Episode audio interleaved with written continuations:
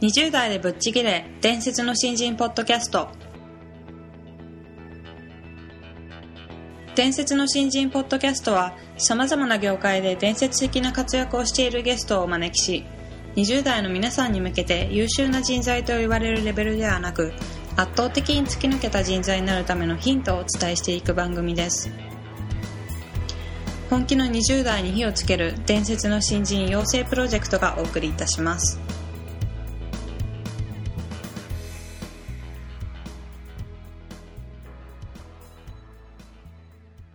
皆さんこんにちは。20代でぶっちぎれ伝説の新人ポッドキャストへようこそ。ナビゲーターの戸谷香奈です。伝説の新人養成プロジェクト小宮です。よろしくお願いします。よろしくお願いします、えー今回は小倉さんの、えー、と回の最終回になってしまいまして、最終回ですねうん。なんか非常に残念なんですけども、そう今まであのとてもいいお話を聞けてきたので、はい。えー、と今回は伝え方ということで、まあ、あの小倉さんはあの本もたくさん執筆されてますので、えー普段その本でいろんなことを伝えるときにどういうことに気をつけてるのかなっていうことをいろいろ伺っていきたいと思いますのでどうぞよろしくお願いします。はいよろしくお願いしますはい、それでは小倉さん、あの最終回になってしまいました。が、はい。今回もどうぞよろしくおよ願いいいたします。えー本日は伝え方が違うというテーマでお話ししていただきたいなと思うんですけども、あの小倉さん普段執筆活動でしたり、うん。あのメルマガ発行されていたり、かなり伝えるっていうお仕事をされてると思うんですが、そうですね。講演もしてますね。あそうですね、うん講演もされてますけども。そういった伝えるっていうことをしている中であの気をつけていることだったり意識されていることっていうのをちょっとお話ししていただきたいなと思いますそうですね。あの一番気をつけてるのは、はい抽象的な抽象論を言わないってことですね。なるべく具体的な自分の体験談とか、はい具体的な現場で起きている声とか、ううんん要は理屈を理屈で語ったら人の腹に落ちないんですようね。んあもっと言っちゃうと正論とかべき論を言わないってことですね。うんつまんないから。あそうじゃなくてべき論とか正論と逆なことを言った方が面白いじゃないですか。おっと思うしね。ーうん。両方共通してるのは要はあの正論を抽象的に言わない。つまり逆を言うと本音で具体的なことを言うってことでしょうかね。これはすごく気をつけてます。ねそういう意味ではねだからねべき論のつまんないのはね要はやるべきですなんて言われたら、はい。じゃあお前はどうなんだよって感じそうですね。べきなんか聞いてねえよお前やりたいのやりたくないのどっちなの、うん。これリクルートでよく聞かれた話なんだけど、やるべきかどうかなんかどうでもよくて、お前はやりたいのかやりたくないのかどっちなんだってよく上司にし問い詰められたんだけど、はい。やっぱすごくよく分かってつまりやりたいっていうその言葉のそのこれアイメッセージって言うんだけどね、はい。やるべきっていうのはね言うメッセージって言うんだけどね、あ言うメッセージっていうのはあなたはペケペケであるとかこの会社はやるべきであるとかね。ーはい。主語が言う他人なわけだよ、うんアイメッセージっては僕はなのねはい俺はやりたいとか、うん。僕はこう思うとか、うん。で有名な話があるんだけど小泉さんって昔首相がいたじゃないですかね、はい。小泉純一郎さん、はい。彼はあのすごい人の心を打つので有名でしたね、ものすごい人気のある総理大臣でしたけど、彼のすごく有名な言葉があって昔なんだけどねあの今親方になってる高花田。い昔貴乃花貴乃花貴乃花がまだ現役だった頃。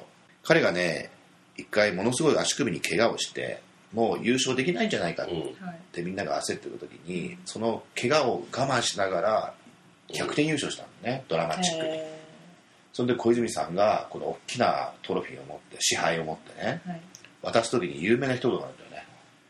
覚えてますか小宮さん？感動したそうでしょ、感動したって覚えてるでしょ、うん。あれ実は二言言ってんだよ。あそうなんですか。感動したの前にもう一個言葉言ってんだよ。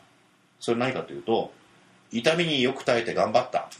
感動したって2つ言ってるわけ。これがね有名な有メッセージとアイメッセージ。痛みに耐えて頑張った。これは有メッセージかアイメッセージどちらです？いうメッセージ。そうだ。答え主語はあなたはだよね、うん。じゃあ感動したって主語はアイメッセージか有メッセージか、はいメッセージ。そう。私は感動したでしょ、うん。でどっちが記憶に残ってる？感動した。感動したアイメッセージしか残らないのよ、うん。つまり人ってのは空虚な一般論ね有メッセージいやこの会社はこうすべきである。この事業はこうすべきである。っていうべき論の有メッセージは心に響かない、うん。でもアイメッセージで感動したって言われるとグググググッときちゃう。うん。だからアイメッセージの話をするんだよね。だから一般的にはこうではなんかどうでもいい話で、うお前はどうなんだだから僕は僕はこう思いますよ。でアイメッセージはもう一個ものすごいね。人の心を打つっていうだけじゃなくてもう一個ものすごい利点があるんだよね、何かというとね反論できないんだよ。うん。うーん。言うメッセージは反論されるわけはい一般的に考えてこれは A 案がいいと思いますって言うとめっちゃ反論されるんだけど、うん。はい。それってもう戦いになっちゃうわけ、うん。でも I メッセージは反論しようがない。僕はこう思いましたからしょうがない。んだしょうがない。俺は思ってるんだから あんたにすぐすぐ言われするじゃん。俺は思うんだからでねこれがね俺は思うはね説得力ないかと思うけど説得力めちゃめちゃあるんだうん。うん。一般的に見て正しいと思いますよりよくわかりません。うん。正しいかどうかなんかわかりません。でも俺は信じてる。って言った方がね人の胸を動かすんだよ。ねうーん。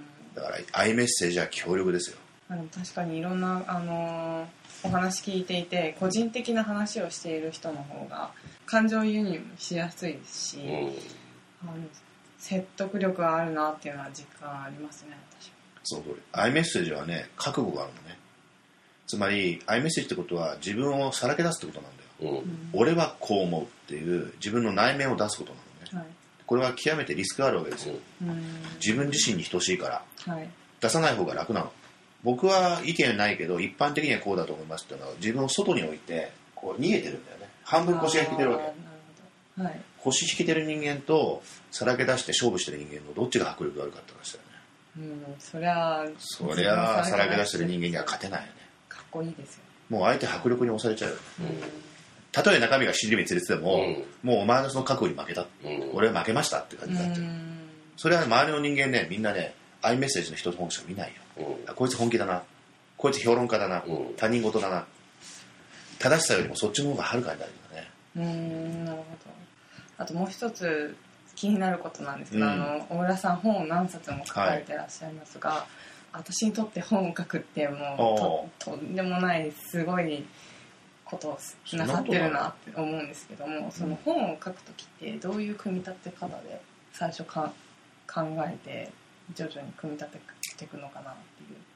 まあ目次を作るんだけどね。まず最初にタイトルありきで、はい。まあ一言で言うとどういう本です。任せる技術とかやりきる技術とかね自分でやった方が早い病とかね、うんまあ、まずタイトルが決まるわけです、うん。それをもとに目次を展開していって、まあ、大体6章構成7章構成でその6章構成の中がさらに6個に分かれ大体6636ぐらいなんだけどああそうなんですそのタイトルを全部書いてうん。あとは1個ずつやっつけていくって感じかああ最初にじゃあもうタイトルな目次を書いちゃうタイトルを書いちゃう。大まかな構成を考え大きな流れを書いていくんだけどね。なるで僕は一個一個の中に36個6636個の中に全部にドラマを入れてるからはい。あのさっき言ったようにねあのアイメッセージで自分の体験のドラマを全部入れていってはい。空虚なべき論は一切ないから必ずべき論があったらセットで体験談をするうん。1メッセージ1体験談。うん。だから極端な話メッセージが3つあったら3つ体験談あるし30個あったら30個体験談があるって要はメッセージだけは弱い。なるほど。空虚だからね。必ずその体験談例えばあのプレゼンテーションの極意でよく言われるのは極意というかね、まあ、はい。基本のルールで PREP 法っていうの知ってる？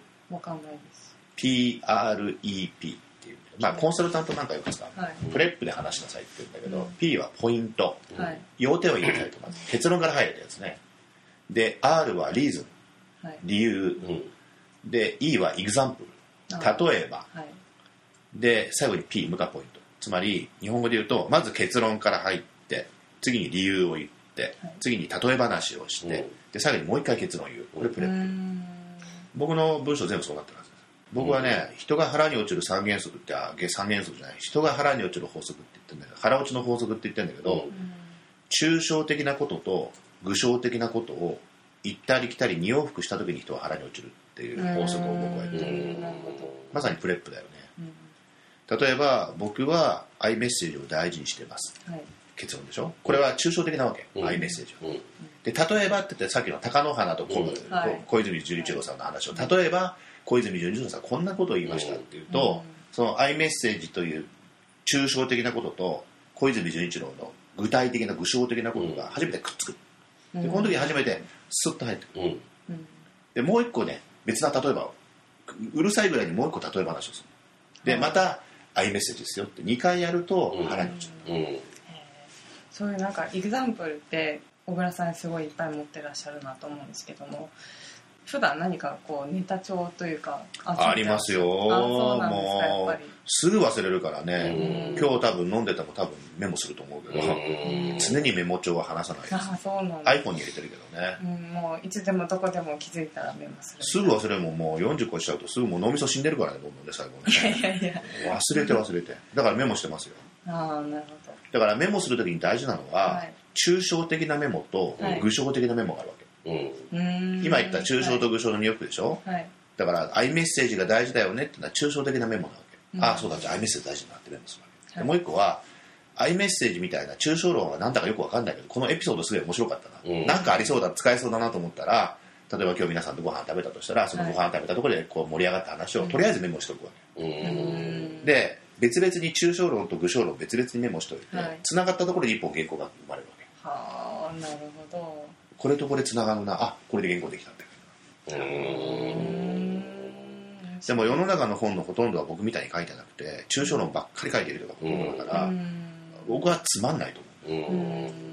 人はね見たことのないものに恐怖を感じるからねやらないわけ。でこう目の前に映像が浮かんであそれ見たことあると思ったらやってみようかな、だから例えばがないとやらないんだよ。なるほど、うん。でそういう意味では僕原稿書くときはそのアイメッセージみたいなメッセージが最初にあったら必ずねそのエピソードとか体験談を探すね自分で。俺こんな体験したことなかったかなってずっと振り返って探して、うん。無理やりでも見つける。だからつまり体験談とかエピソードがセットでないと人を納得させることや人の心を壊すことできないから、うん。それをねすごく丁寧にやるんだよ。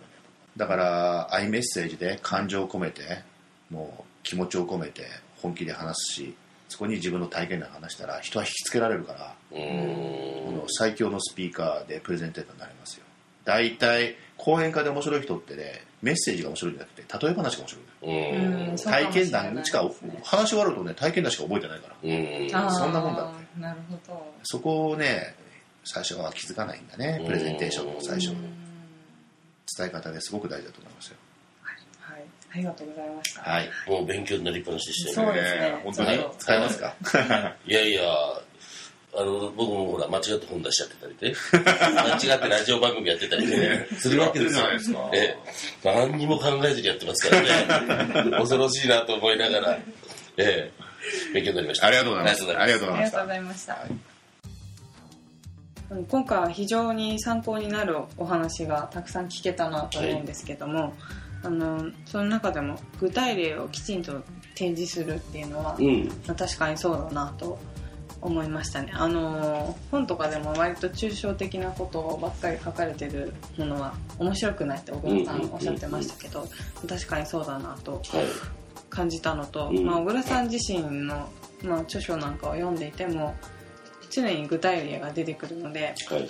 まあ、小倉さんはこういう風にしてるんだみたいなことが分かって非常に腹落ちしやすいというか、うん。納得感が増すなっていうのを感じて、まあ、私もそういう、まあ、本を書くっていうことは多分ないかと思いますが何か人にこう伝えたいことがある時にきちんと具体例を出して伝えていくっていうことをやっていこうかなと思いました。はい。うん。ね、具体例っていうのは、ね、意識はするんですけどねこの U メッセージ I メッセージっていうのもはい、言われてみてなるほどねって思って。そうですね。それも非常にああなるほどって思いますね、うん。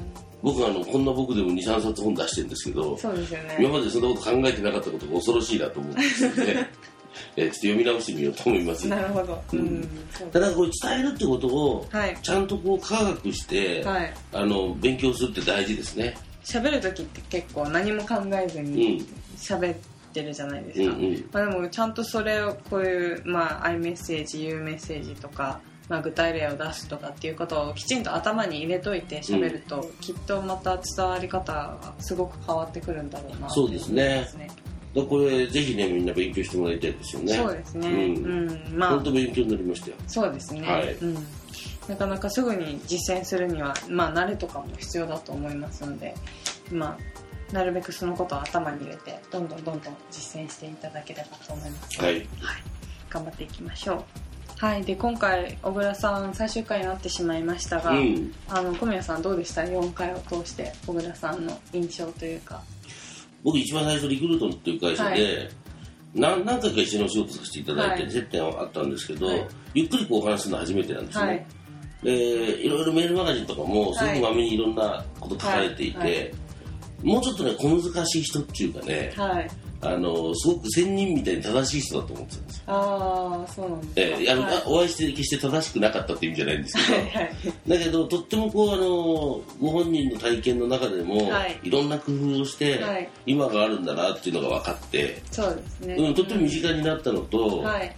そのその自分の変化を言葉でこれだけ伝えられるっていうね。そうですよね。お話がすごくお上手だったので、はいあすごくこうスムーズに僕らの中に入ってきたので、そうですね。ううんん、本当素晴らしい勉強になったなと思って、そうですね。はい。はい。本当にありがたいお話をたくさん聞けたのでうん、私も非常に勉強になったなと。そうだよね。はい。ということで、えー最後になってしまいましたが、はい、はい、小倉さん本当に4回にわたってどうもありがとうございました。ありがとうございました。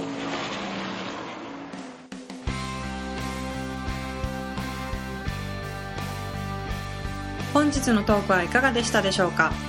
伝説の新人養成プロジェクトのホームページおよびに Facebook ページでは新人時代を誰よりも早く駆け抜けるためのヒントや講座情報など日々更新していますのでぜひ一度ご覧ください。